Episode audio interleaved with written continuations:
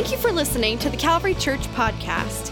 If this ministry has been a blessing to you, would you let us know?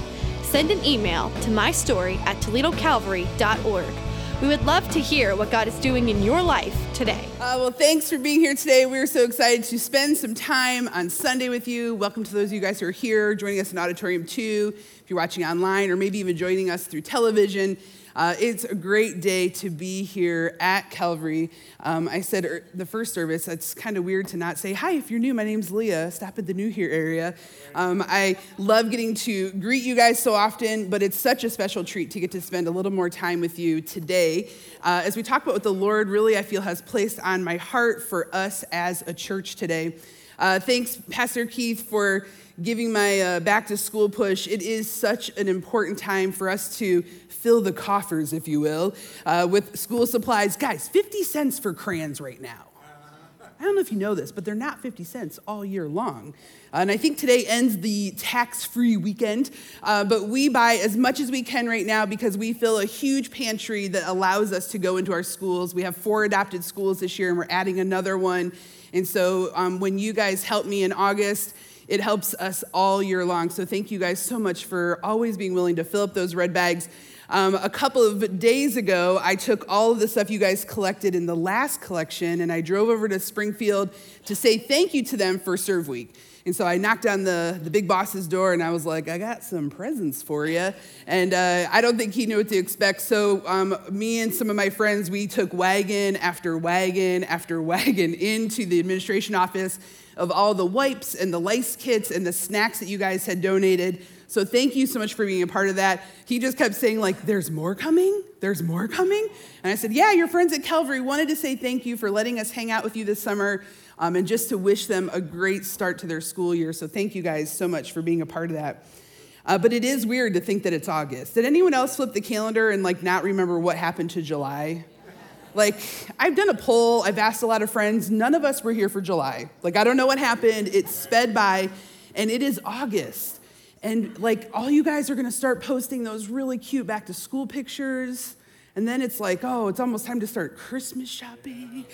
But you guys, these back to school photos you guys do are going above and beyond anything that people when I was a kid did. You know, like, well, there was no social media, that made a big difference. But you guys with the props, and like the new outfits, you know?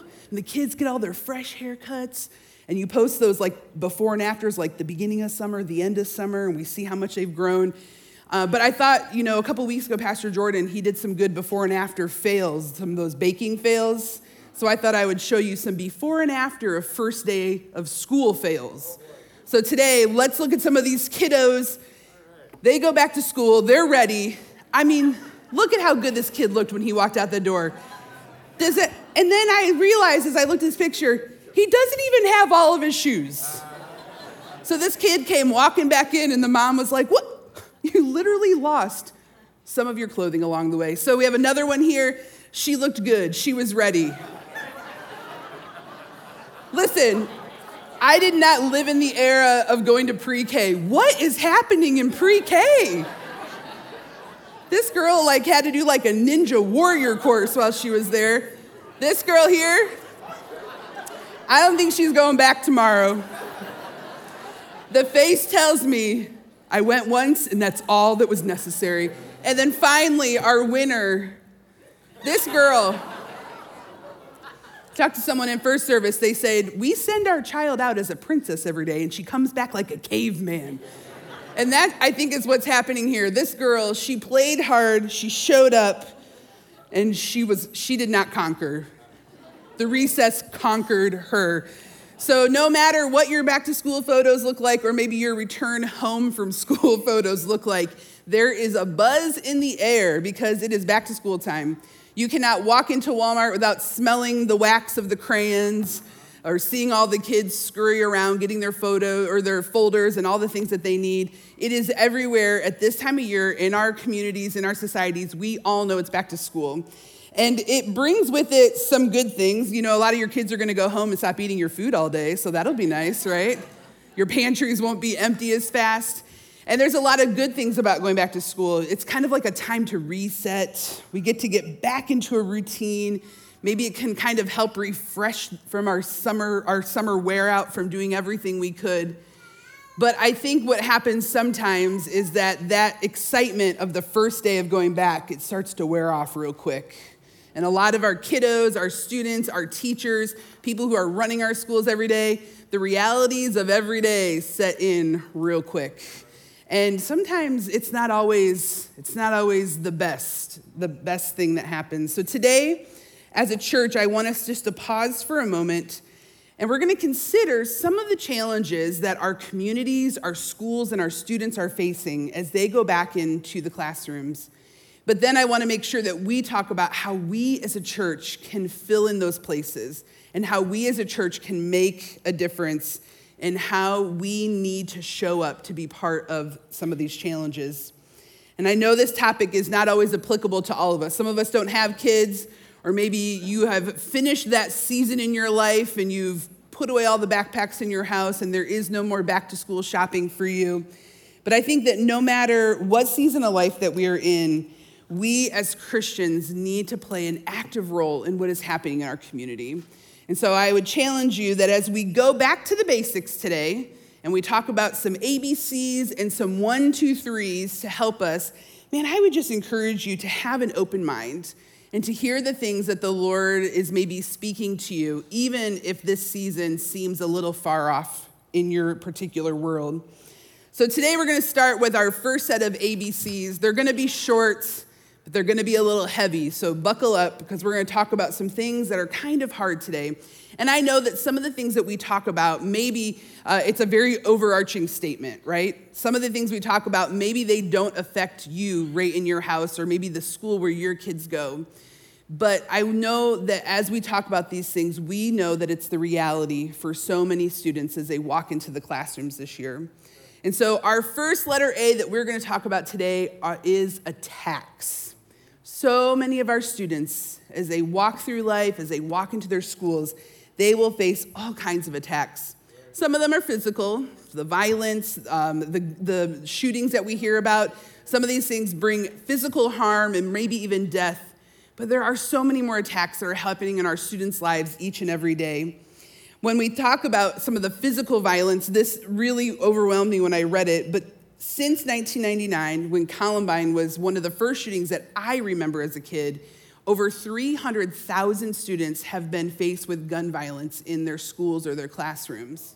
That's a lot of kiddos who are having to think about things that I didn't have to think about as a kid, who are having to contemplate is this the right time to go to the bathroom? What's happening outside my hallway? And it's sad to me that they live in a world where some of those things are happening. But the attacks go beyond the physical. When we talk about bullying, when we talk about social media and cyberbullying, we talk about religious persecution, panic attacks, the list goes on and on. As Christians, we know that the devil is out in this world seeking whoever he can to destroy. And sometimes, for our friends who maybe haven't yet had a chance to have a walk with the Lord, they don't know how real this is. But he especially goes after those that are vulnerable. And who's not more vulnerable than our kids, our small ones, our young ones? 1 Peter 5 8. Stay alert Watch out for your great enemy, the devil. He prowls around like a roaring lion looking for someone to devour. Schools are no longer just providing an education, but teachers and staff are having to work extra hard to combat all the attacks that our students are getting from so many different places. And so that is our first letter, the letter A, attacks. And then as we move into the ABCs, next comes the letter B, for those of you who don't know.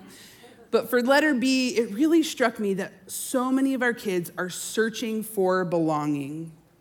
We as humans, we want to belong somewhere. It is one of our primary needs in life to belong.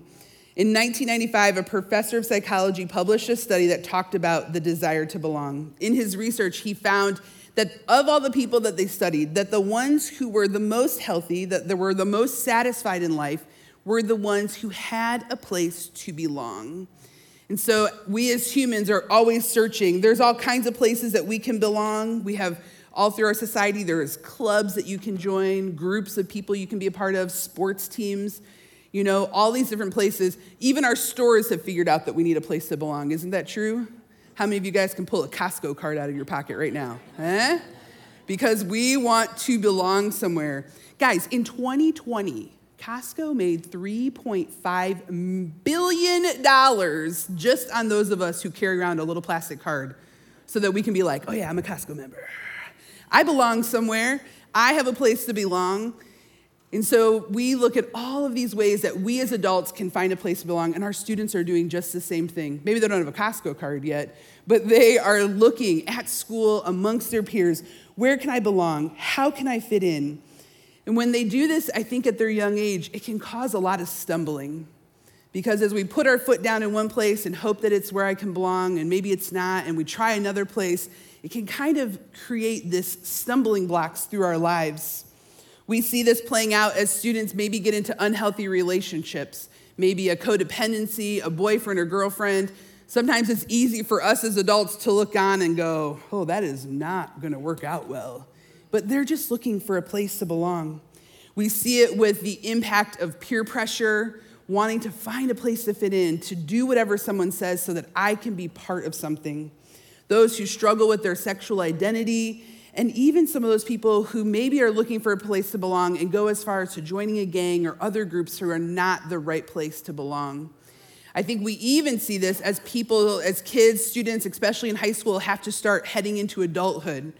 It's hard to want to make that step to become an adult when you don't know where you'll belong when you get there. And so it's easier to just kind of scooch back to where you already understand what you already know so that you don't lose your sense of belonging. And so everyone struggles with these kinds of transitions, but as students, it's so hard for them to figure out who they are and what their identity is, to find a healthy place to belong when there's so many moving pieces in their young lives. I think to myself, what if we as the church could step up and be that place of belonging for them? What if we as the church could find a way to provide that stability, those safe places for them to step and to be a positive influence and learn how they can belong somewhere that makes a difference. So, A, our students are struggling with attacks. B, they're looking for a place to belong. And C, they are struggling with constant change. There's nothing surprising to us as adults, right? Do we not know that change is going to happen? I think they say the only constant in life is change. Change will continue to happen. But when you are young and you're still trying to like figure out life and changes start happening, it's hard to navigate it all. And then, heaven forbid, we add in a pandemic, right? So now I'm trying to figure out how to negotiate or navigate change and I have to now figure out how to go home from my school closing, learn online, go back to school with restrictions. Uh, new waves of the pandemic come, our school closes again. There's not enough staff at my school, and all I'm trying to do is learn how to read. This is a lot for our young kids, our elementary kids, our high school kids to try to learn how to do life when there is constant change. When it comes to finding a place to plant your roots, when you have constant change, it becomes very hard to find stability and to find a place to build your foundation. So, as we go into school this fall, I think to myself, man, what if we could help to stop the change? What if we could help to be there through the change and continue to provide them a place where they can put firm footing? And so we talk about these ABCs. These are not easy ones. These are the heavy ones. The attacks, the sense, wanting a sense of belonging, the not being able to deal with the constant change. But I, by no means, am an expert in this area. And so I thought today, as we talk about these things, I'm going to invite some of my friends who call Calvary home, who deal with this every day in our schools. So, can you guys help me to, to welcome some real professionals when we talk about students and schools?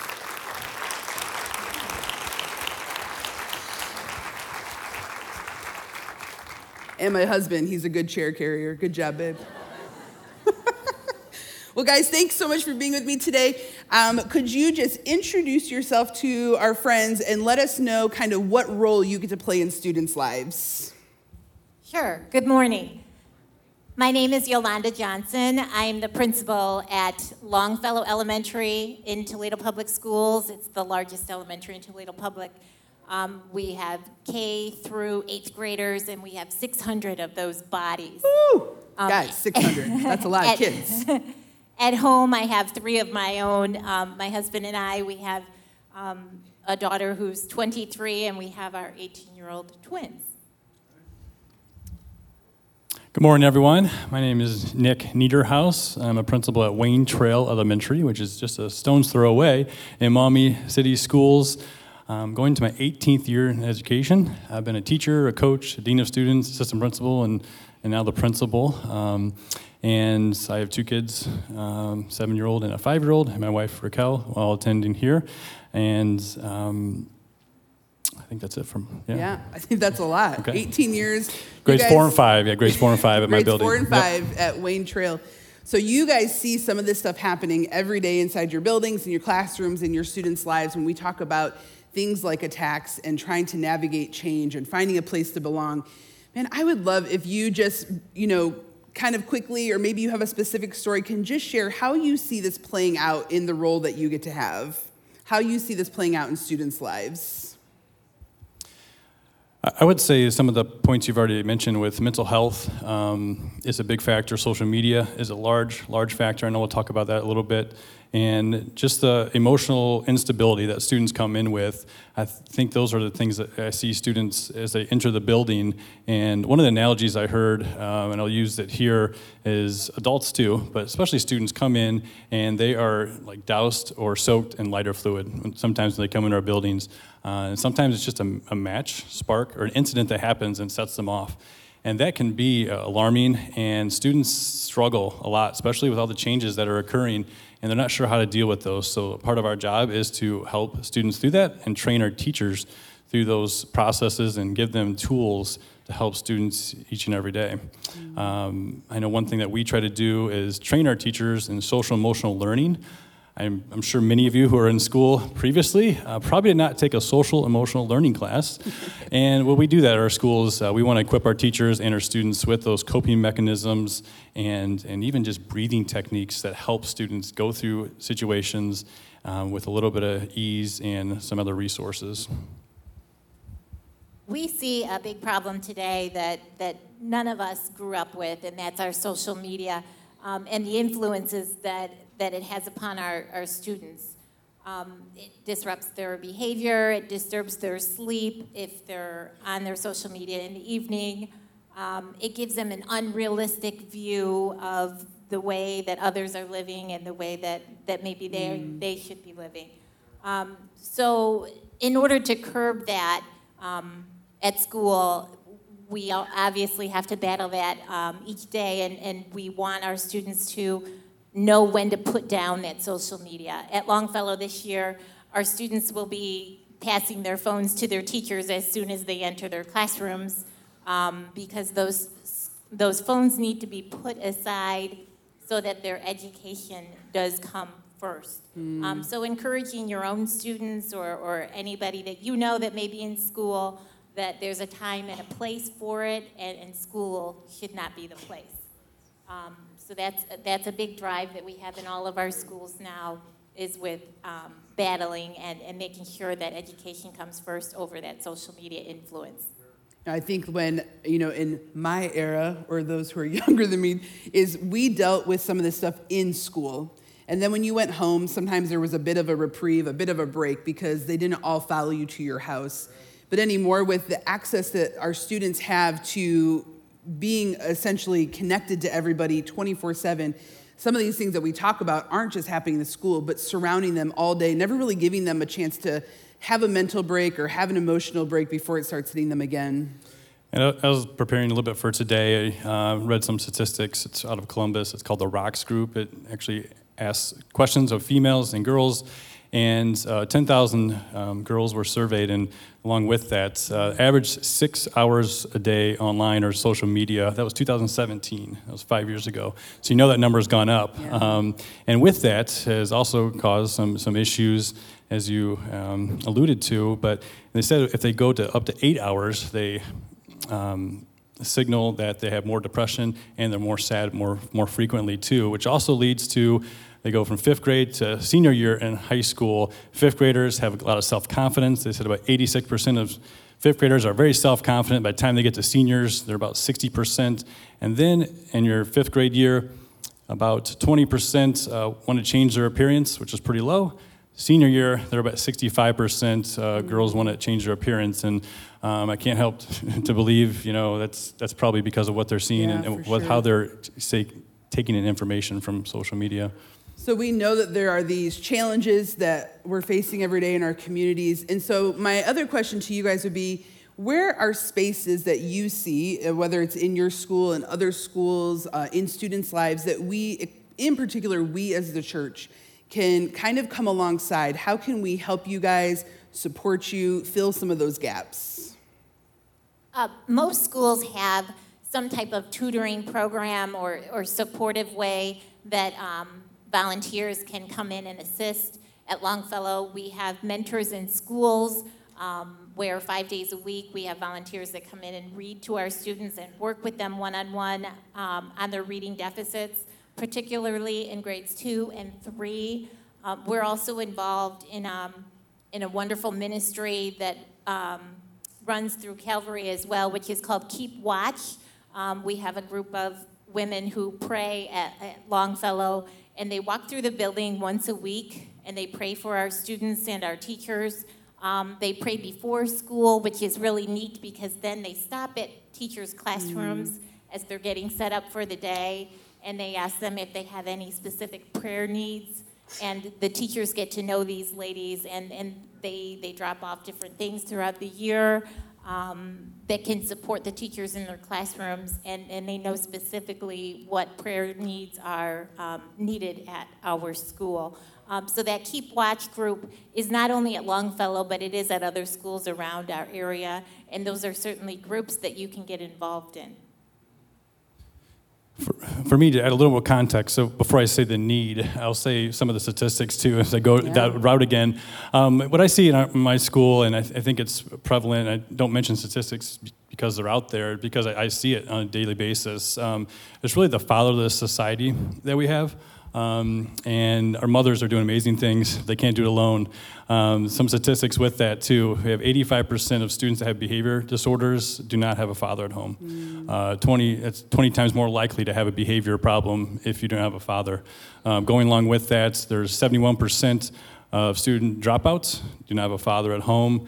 Uh, then you go to 90% of inmates are males, and 75% of them do not have a father at home. And then last one is unfortunate with youth suicide, 63% or so uh, do not have a father at home too, so five times more likely to commit suicide. Yeah. So when I say that, yes, that's alarming, and what can we do to, to help that? Um, going with social media and, and taking a step away from that, but that face-to-face interaction is crucial. Uh, whether you're a father figure or not, it doesn't matter if you're a male or female, having that consistent presence of someone that they can talk to, they can look, look to to get advice from, to encourage them, to motivate them, to coach them, whatever you want to say. They, that's what our students need. They need that face-to-face interaction with people that are walking through life, someone that can kind of speak life to them. And that's the most important piece that I see. I know we've had some Calvary volunteers at my school the past few years, which has been amazing. One happens to be in the audience today, and uh, he is, you know, during his work schedule, he'll He'll, he'll come in and, and just be with students during lunch and recess time, play with them, talk to them, and hang out with them. And that's just so amazing. Things like that do make a large, large difference. And I know he's gained a lot of insight as being a father himself um, with that experience too. So that's huge. And then last thing as you mentioned uh, prayer, right? So we can, cannot pray enough. And um, with that, just uh, uh, we do a small prayer as well on Monday mornings at my school, some of our staff members and myself, and uh, just praying for staff and students, but especially our staff who are, are worn out, and uh, praying that they have strong backs and they have strong faith going into the school year to get them For through. sure. Well, guys, thank you so much. I know that this is an extremely busy time of year, and in the next week or so, you will have a lot of little lives coming into your building, and we're so thankful that you took a few minutes with us, but also for the impact that you guys make in your kids' lives every single day. Calvary, can we say thank you to them so much for coming up and joining us today? Thanks, guys, so much. I don't know about you, but it's really helpful to me when I hear real stories, right? Because we can talk about things that we've heard somebody else say or talk about things we've seen on the social media or on TV. But to have people who are walking through their halls every day and watching their students struggle really helps me to want to fight harder for our students. It makes me want to pray harder for our students. And so we walked through some ABCs that are kind of some of the challenges that we're seeing. And so now I want to walk through what are some of the ABCs that we can do as Christians in our community, as adults who have opportunities to make choices. What are we going to do to help with this? You know, when we talk about some of these hard challenges, it can get really overwhelming. I find myself, like, even as I'm doing this this week, I'm like, I, I think I need to do A through Z. There are so many challenges happening, but it can start to feel a little overwhelming and it can start to feel very dark, like it's a deep pit, and you wonder, how can we ever help to make a change? I'm so glad that we have a God that stands beside us and helps us through the hard times. Isaiah 41:10 so do not fear, for I am with you, for I am your God. I will strengthen you and help you. I will uphold you with my righteous right hand. And so, as we jump into this next ABC, we don't do this alone. We do this with God walking right beside us and leading us and opening doors for us. So, let's talk about what God has called us to do. And then we're going to spend a few minutes talking about what action we can put in place. So, for our first letter A, when we talked about students being attacked, we're going to talk about how can we be advocates? How can we stand in the gap? Uh, the definition of child advocacy involves standing up for the rights of children who cannot stand up for themselves or who have been victimized or mistreated in some way. We have a chance to stand in the gap, especially when it comes to dealing with attacks the physical, the emotional, the mental. Proverbs 31, 8 through 9 speak up for those who cannot speak for themselves, for the rights of all who are destitute. Speak up and judge fairly. Defend the rights of the poor and the needy. And there are so many ways that we can stand in the gap for our students, but the one that really struck me this week is thinking through and thinking about some of the foster care things that we as a church have been able to do in the past. When you look at the number of students in Lucas County that are in foster care, it obviously only makes sense that they're filling our school. Hundreds and hundreds of kiddos who need a place to live because where they call home is no longer safe or functioning for them. And so, through the years, Calvary has been able to walk alongside some amazing foster care ministries, some amazing foster care families to say, How can we hold arms with you? How can we help make you stronger? I know that we're not all called to be foster parents, but I think that we're all called to help those who are doing the work. And so, we think about ways to stand in the gap. This is an easy way to say, Who can I help? How can I walk alongside a family or a child who is part of our foster care system and part of our school systems. And when we stand in that gap, and as we are an advocate, it reminded me of the greatest advocate that we ever had in our life. John 3:16, for God so loved the world that he gave his one and only son that whoever believes in him shall not perish, but he will advocate for us and give us eternal life. So when we have had this chance to have the greatest advocate, does it not give us the right and the power and the authority to be an advocate for somebody else? When we talk as kids, we often train our children about the, uh, about the armor of God, right? We talk about when you get dressed in the morning, put on the armor of God. And I was thinking about how so much of this armor can protect us from some of these attacks that we've been talking about. But what about, our, what about the students and what about the kids who have not yet had a chance to know Christ? The students who haven't had a chance for someone to introduce them to the Lord or to walk them through what wearing the armor of God means. And so, as I was reading in Ephesians, Ephesians 6 12 through 16, for our struggle is not against flesh and blood, but against the rulers and authorities, against the powers of this dark world, and against the spiritual forces of evil in the heavenly realm. Therefore, put on the full armor of God, so when the day of evil comes, you might be able to stand your ground. And after you've done everything to stand, stand firm then, with the belt of truth buckled around your waist, with the breastplate of righteousness in place, and with your feet fitted with the readiness that comes from the gospel of peace. And here's where I want you to listen. Verse 16 In addition to this, take up the shield of faith, which, with which you can extinguish all the flaming arrows of the evil one. Take up the shield of faith. Do you know what we get to do, guys? we get to take up our shield of faith and help to defend those who don't have faith yet. We get to use our shield of faith to stand in the gap and be an advocate for a child who does not know how to do that for themselves. And so we have this great armor that the Lord gives us, and we get to use it to, to cover others, to protect them, and to be their advocate. And so when we talk about attacks, I hope that we as a church learn to advocate for our students, for our schools. And then we talk about B. When our students are searching for a place to belong, what can we do about that? We can be builders. We can help to make space for others. Building, uh, it's not easy. Anyone build, did anyone build a whole house this week?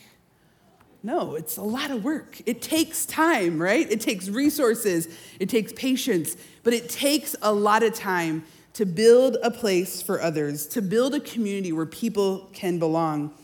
Philippians 2 3 through 4 says, Do not do nothing out of selfish ambition or vain conceit. Rather, in humility, value others above yourself, not looking for your own interests, but each of you to look for the interest of others. It's hard work.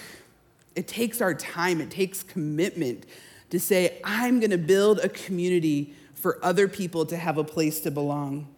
And one of the ways that we can put this into action is in our schools. Uh, Nick and Yolanda both mentioned having volunteers who come into your schools can make all the difference for a child who has no one to, to do that for them at home. It can make all the difference for a teacher who doesn't have the extra hands that she needs in her classroom. And so I would encourage you, if you've ever thought about joining one of our teams that goes into our schools, or maybe you have extra space in your life, or ready, maybe you're ready to make extra space in your life, you can go online and read about our teams that are going in and help join us as we start to head in this fall to help to build a place for kids to belong and to feel like they have a place to call home. And so we talk about advocating and we talk about being builders for other people.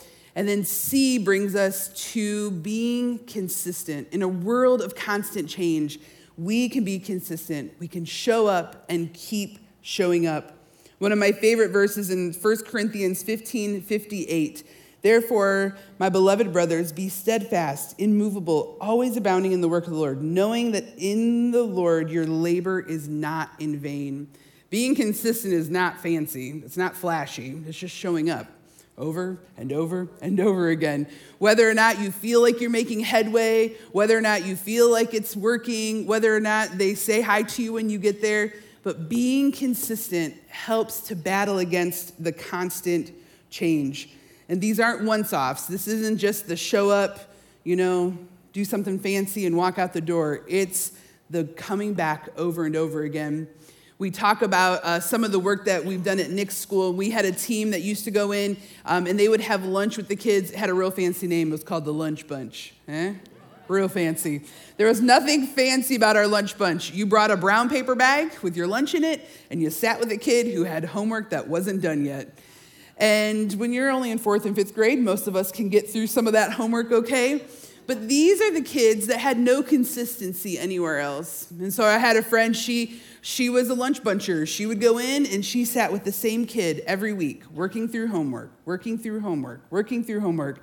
I went in probably about four weeks after we'd been doing this, and I talked with the school counselor and I said, So, how's it going? And I, like, I didn't expect any fancy results. It had only been four weeks, and we're, it's like one lunch period. It's not, I mean, how much can you get through? And he said, Oh, it's actually going amazing. And I said, Oh, well, what do you mean? And he said, Well, your one little girl that your volunteer has consistently shown up for, she's gone up two letter grades in the last four weeks. And I was like, You're lying. There's no way. We'll keep coming. You don't have to tell me false information. He said, No, I'm telling you. Her grades have gone up by two letter grades. This kid had no consistency in her life. She didn't have a mom and dad at home that were reading with her in the evenings or making sure she had done her homework. She didn't have any grandparents who were showing up to ask her how her day was. She had no consistency. And so, one volunteer who brought a bagged lunch with her one day a week for 45 minutes and just asked her how she was and helped her finish her homework, helped to raise that girl's grades by two letters. Consistency is key, and it helps us as we battle constant change. So we advocate, and we build for others and we're consistent. But most importantly, we shine in a dark place. Matthew 5 14 through 16. You are the light of the world. A town built on a hill cannot be hidden. Neither do people light a lamp and put it under a bowl. Instead, they put it on a stand and it gets light to everyone in the house. In the same way, let your light shine before others so that you may see good deeds and they will glorify your Father in heaven. Why do we do all of this? Why do we love the 419? Why do we go in schools and volunteer? Why do we collect school supplies?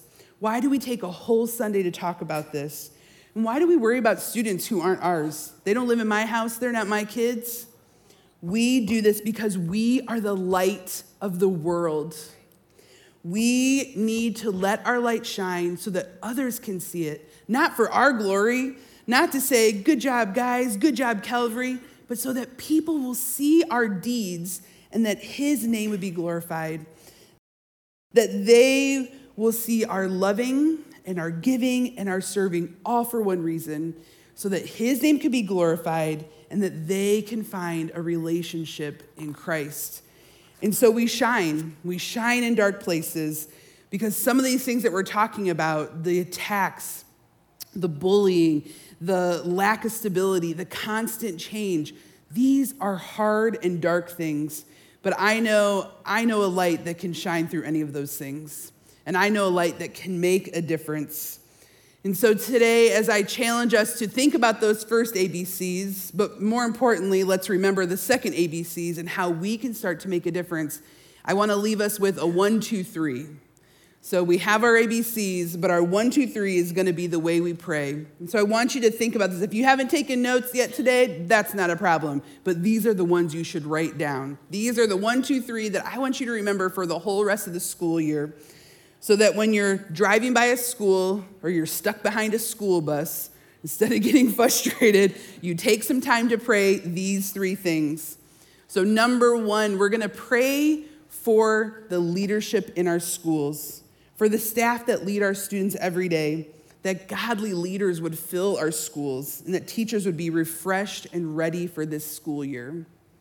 Number two, we're gonna pray for our students, that they would find healthy community that school would be a place of peace for them, and that God would protect their minds, their hearts, their physical bodies from all of the things that they face each and every day throughout the whole entire school year.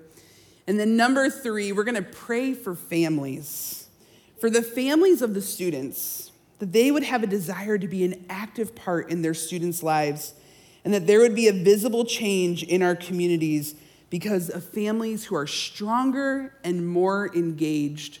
So I thought today I'm going to pray with us. This will be our first prayer of the school year, all right? And then you guys are responsible for all the other ones on your own, in your car, when you're driving through the community. So would you bow your heads and pray with me today as we pray for our families, for our students, and for our leaders? Lord, I thank you that you give us this opportunity to stand in the gap, Lord, to be an advocate for the leadership of our schools, for our students, for our families.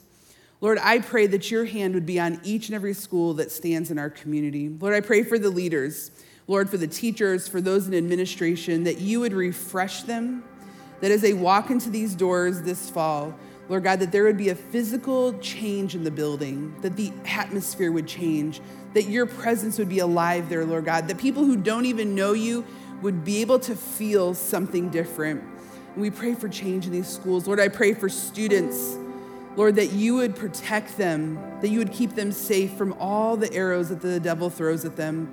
Lord, I pray for not only their physical bodies, Lord God, but their emotions, for their mental. Lord God, that you would place a covering over each and every student in our community, that you would help them to learn the things they need to learn this year to catch up from the things that maybe have been held back due to the pandemic, Lord God, that we would see students thriving in our schools this year. And I pray for families. Lord, for each and every family that has a child, Lord, for those who parent well and for those who do not know how to parent, Lord God, that you would be alive and active in their homes. Lord, I pray for not only great parents, but great aunts and uncles and grandpas and grandmas, Lord God, that we would rally around each other, Lord, to help as we raise these children, Lord God. So I pray for our families in Toledo, in Maumee, and the surrounding areas. Lord, we give you all of these things for our school year. In Jesus' name, amen. It takes a village to raise a child. Have you heard that phrase before? We hear it all the time, and people use it in all kinds of ways. It's an African proverb that when I lived in Africa, I saw it acted out all the time. I would move through uh, villages or small communities, and I knew that there was a lot of kids that didn't have mom and dads because a lot of the kids would tell me, I don't have a mom and a dad. And so I would think to myself, you would think with all these missing parents that there'd be like a huge foster care system or there'd be like an orphanage in every village. But rarely did I see those things because they truly act out the African proverb is that it takes a village to raise a child. And so if there was a kid who didn't have a parent, somebody took them in and acted as their parent.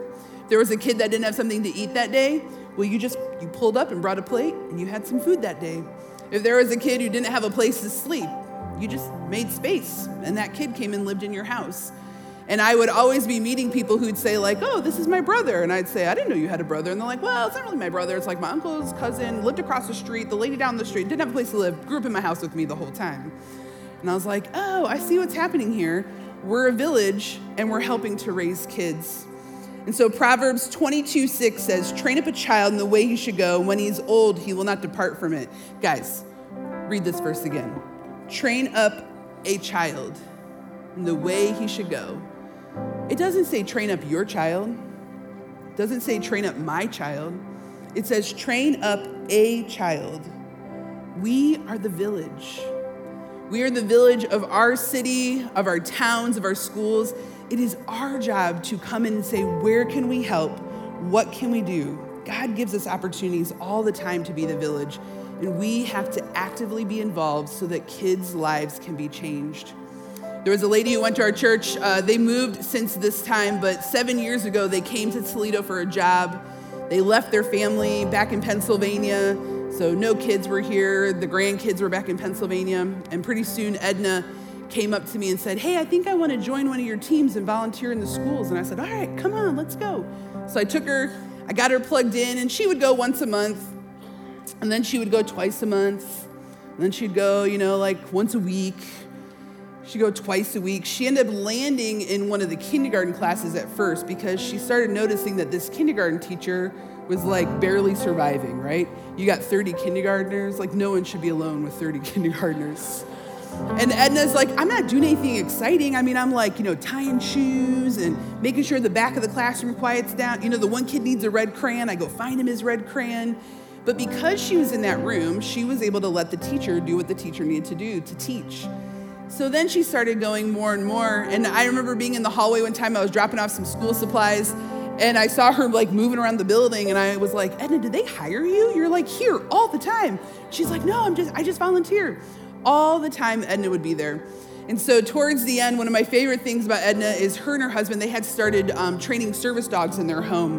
And so she got to combine her two passions. She would take her service dog and take him into school with her. And as she read to the kids, we got a picture of Edna and one of her kiddos.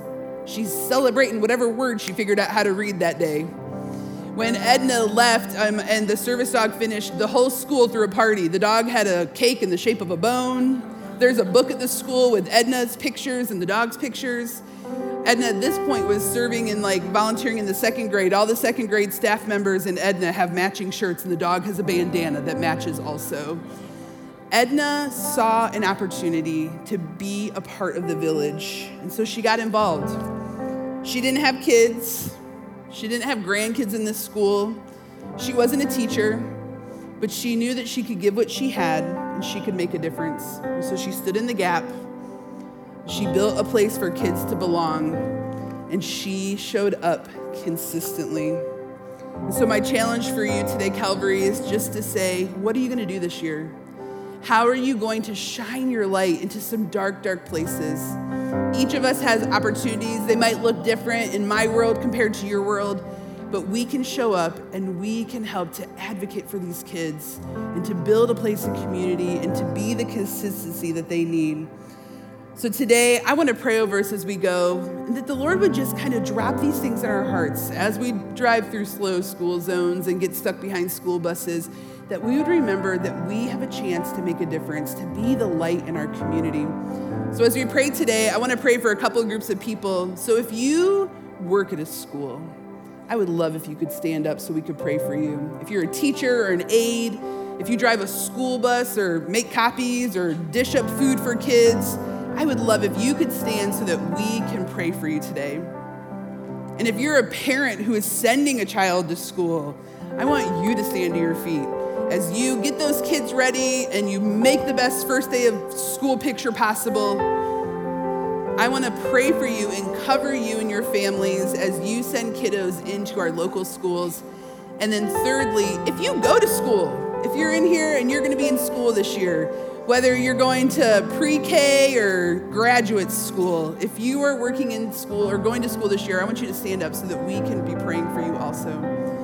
Calvary, look around. Look at how many people are involved in our local schools. Can you reach out a hand to someone that's near you as we pray today? Lord, I thank you so much for this new school year. I thank you for fresh starts, Lord God. But I thank you most for the opportunity that you give us as the church to be alive and active in our community. Lord, help us to let our light shine this year. Help us to make a difference. Lord, help us to find ways to build community for our students. I pray for each person standing today that you would cover them, protect them, Lord God, that there would be safety as they go into the buildings. Lord God, that they would feel your peace and your presence, and that more than anything, that people would see the difference in them.